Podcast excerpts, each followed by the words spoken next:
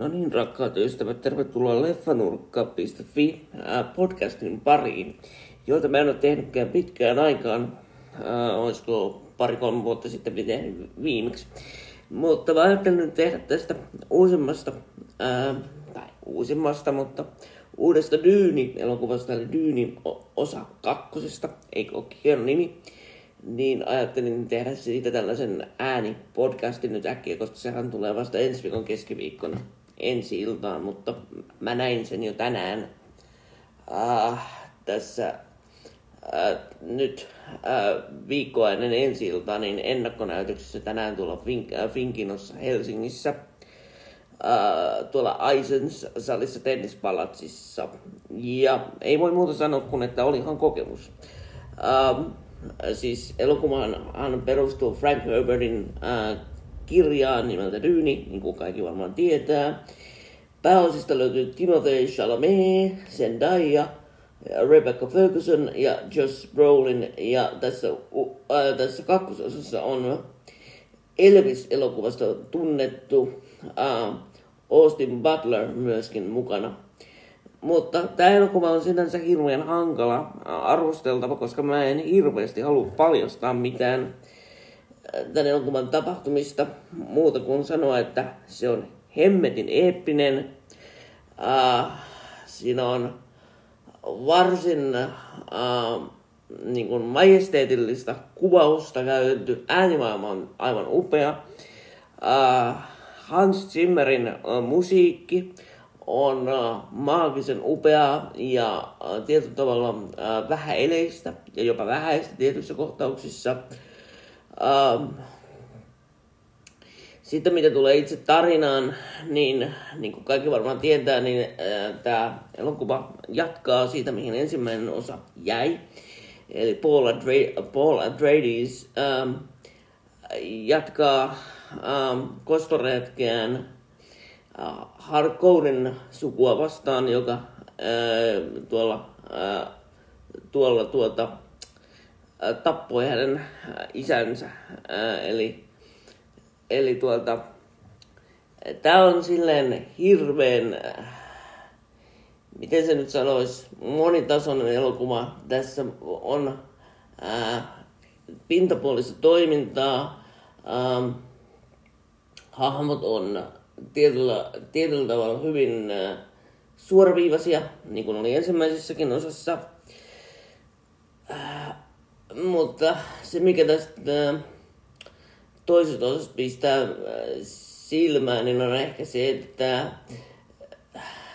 tämä, tämä tarina on ehkä vähän paremmin mukaansa tempaava. Mä en ole mikään ton ensimmäisen Dyynin ähm, suurin fani.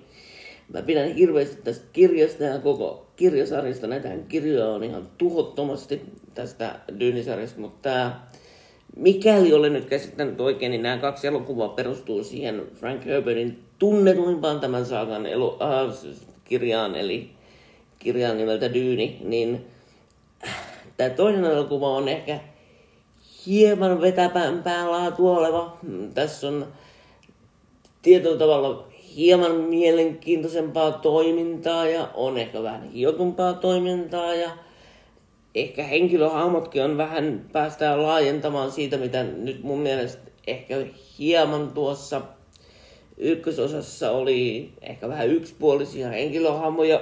Ja sitten se, että Timothée Shalom, äh, Chalamet, joka nähdään tässä Paula äh, roolissa, eli pääosassa, niin hän on tässä elokuvassa sata kertaa parempi kuin ensimmäisessä elokuvassa. Mun mielestä, ja mä voin sanoa sen nytkin ihan suoraan mun mielestä, siinä ensimmäisessä elokuvassa hän oli hirveän ää, puumainen näyttelijä, äm, joka, jonka suoritus jätti paljon toivottavaa, mutta tässä toisessa elokuvassa hän oli löytänyt itsestään uuden vaihteen ja heitti sen päälle ää, päälle ihan täysillä. Ja sitten toisessa pääosassa nähtävä Zendaya on ää, kanssa pääsee vähän enemmän ehkä kehittämään hamoja, on ehkä vähän paremmin sisällä hahmossa, niin se näkyy suorituksessa paljon, paljon, paljon.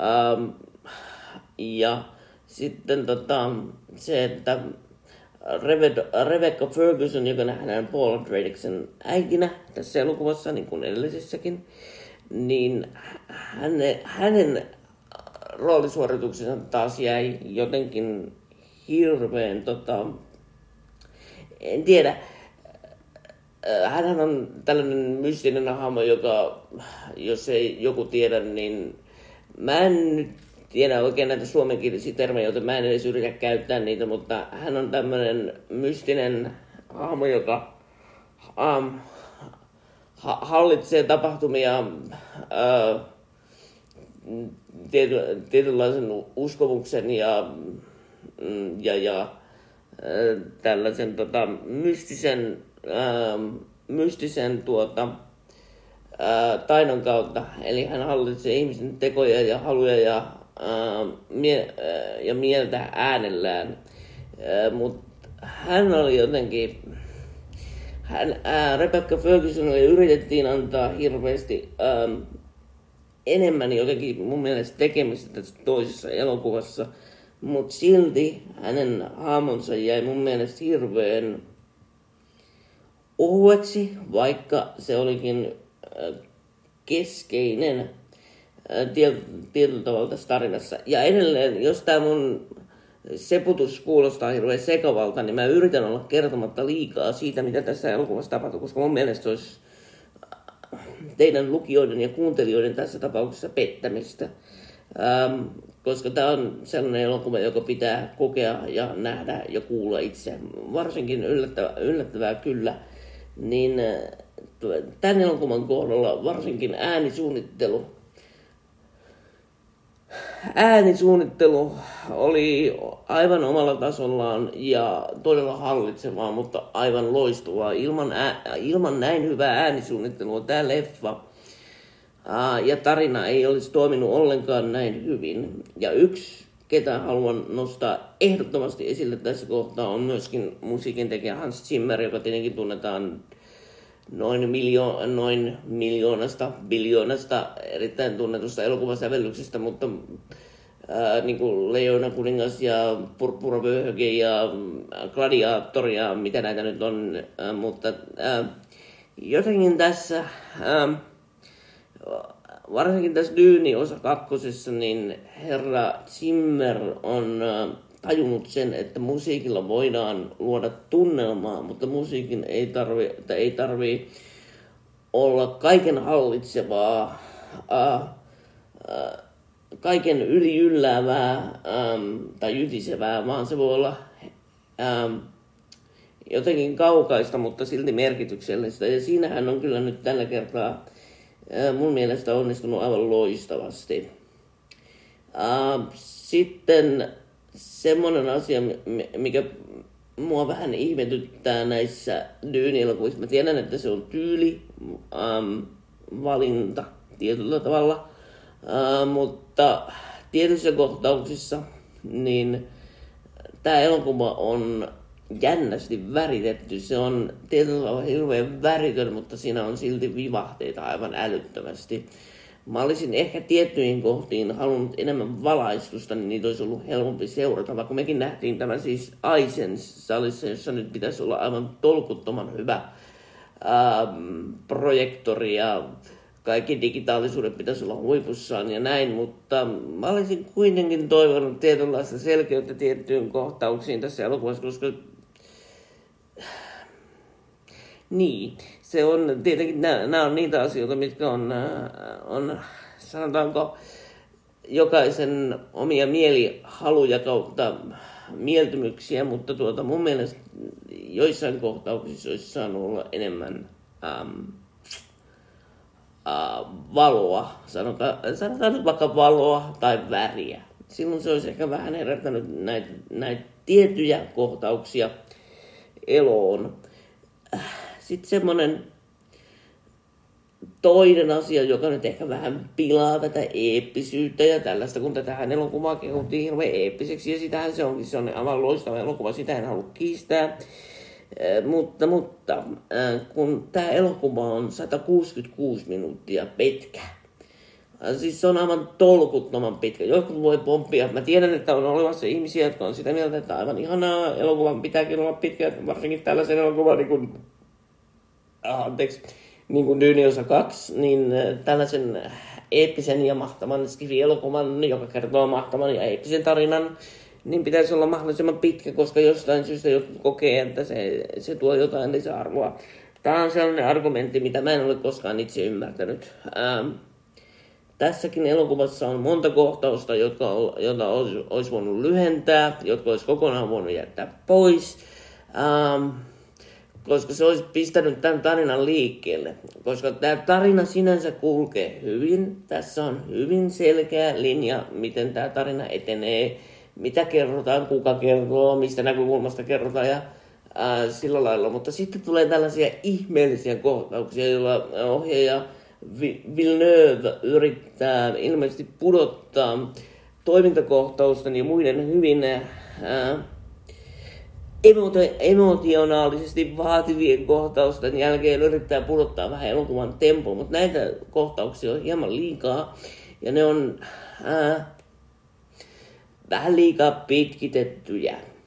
Ähm, ja tästä elokuvasta olisi ihan hyvin voinut leikata sen puoli tuntia pois, eikä tämän elokuvan perusidea olisi kärsinyt pätkääkään, siis ei pätkääkään. Um, ja edelleenkin muistutan, että nämä on tietenkin mun omia henkilökohtaisia mielipiteitä, joten jokainen saa olla niistä eri mieltä. Um, ei siinä mitään. Mutta sitten semmonen, mikä mua pikku, mikä mua vaivasi ihan tuossa tota, Dyyni osa ykkösessä silloin aikoinaan, ja vieläkin kun sitä katsoo uudelleen, niin on se, että jotenkin tämä jotenkin tämän elokuvasarjan toimintakohtaukset, vaikka ne onkin upeita ja ne on eeppisiä ja ne on bla bla bla ja bli bli bli ja ble ble ble, mutta kun niistä puuttuu ainakin osasta puuttuu uskallanko käyttää sanaa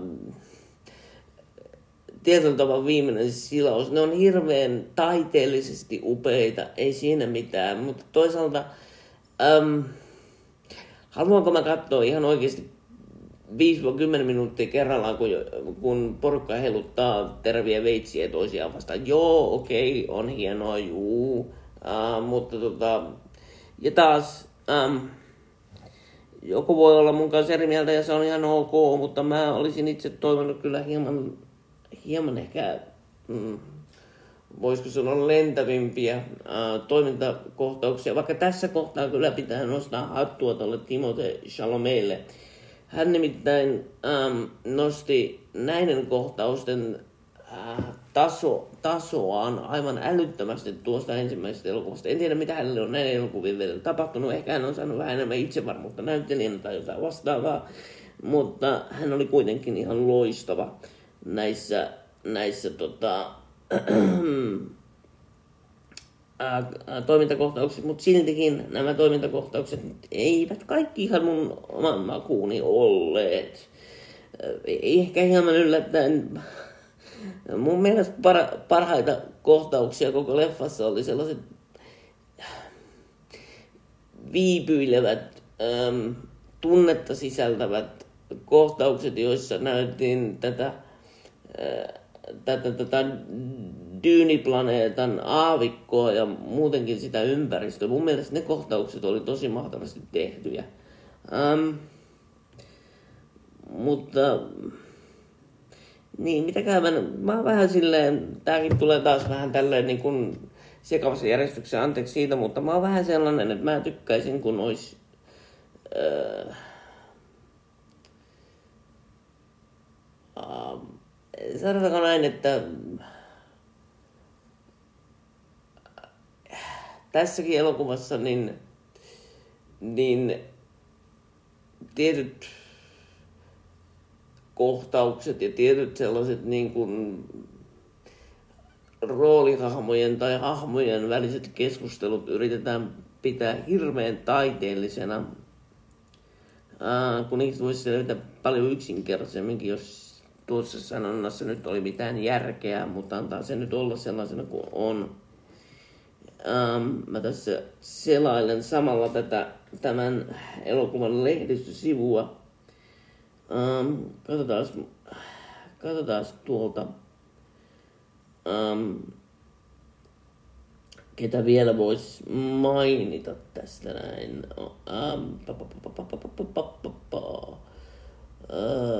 Katsotaan nyt. Joo, ehdottomasti.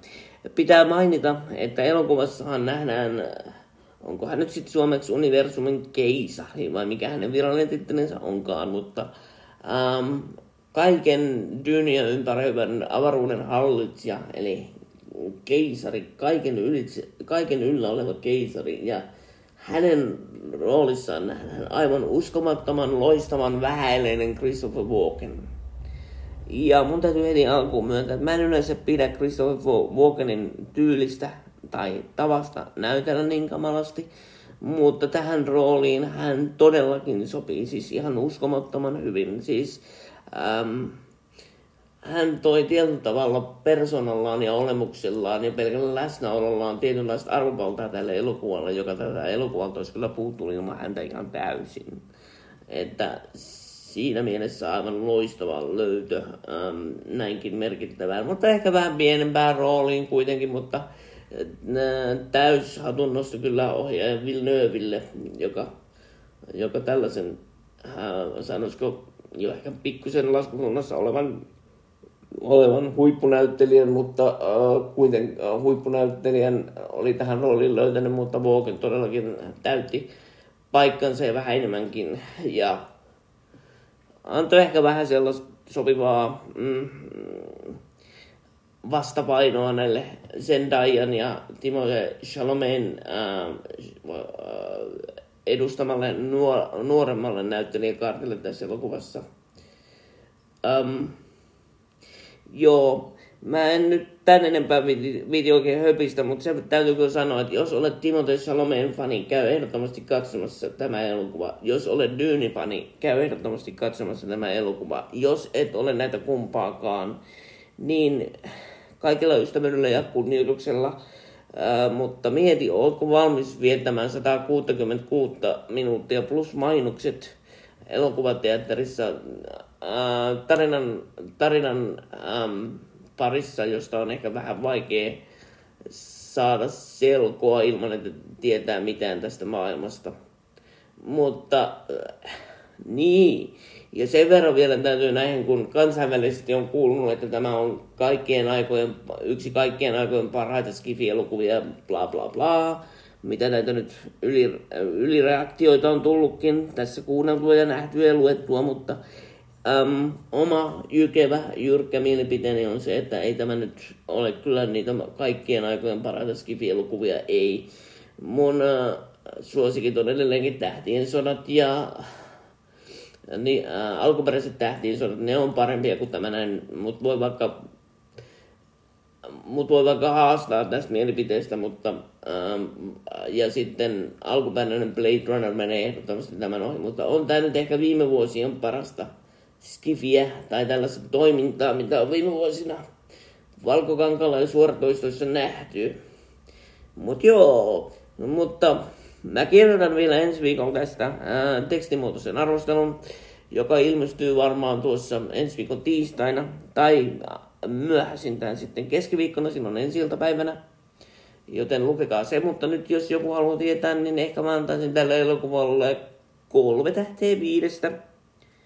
Um, taas joku voi sanoa, että pitäisi antaa enemmänkin, mutta um, mä oon tottunut olla aika ankara um, näitä elokuvia kohtaan.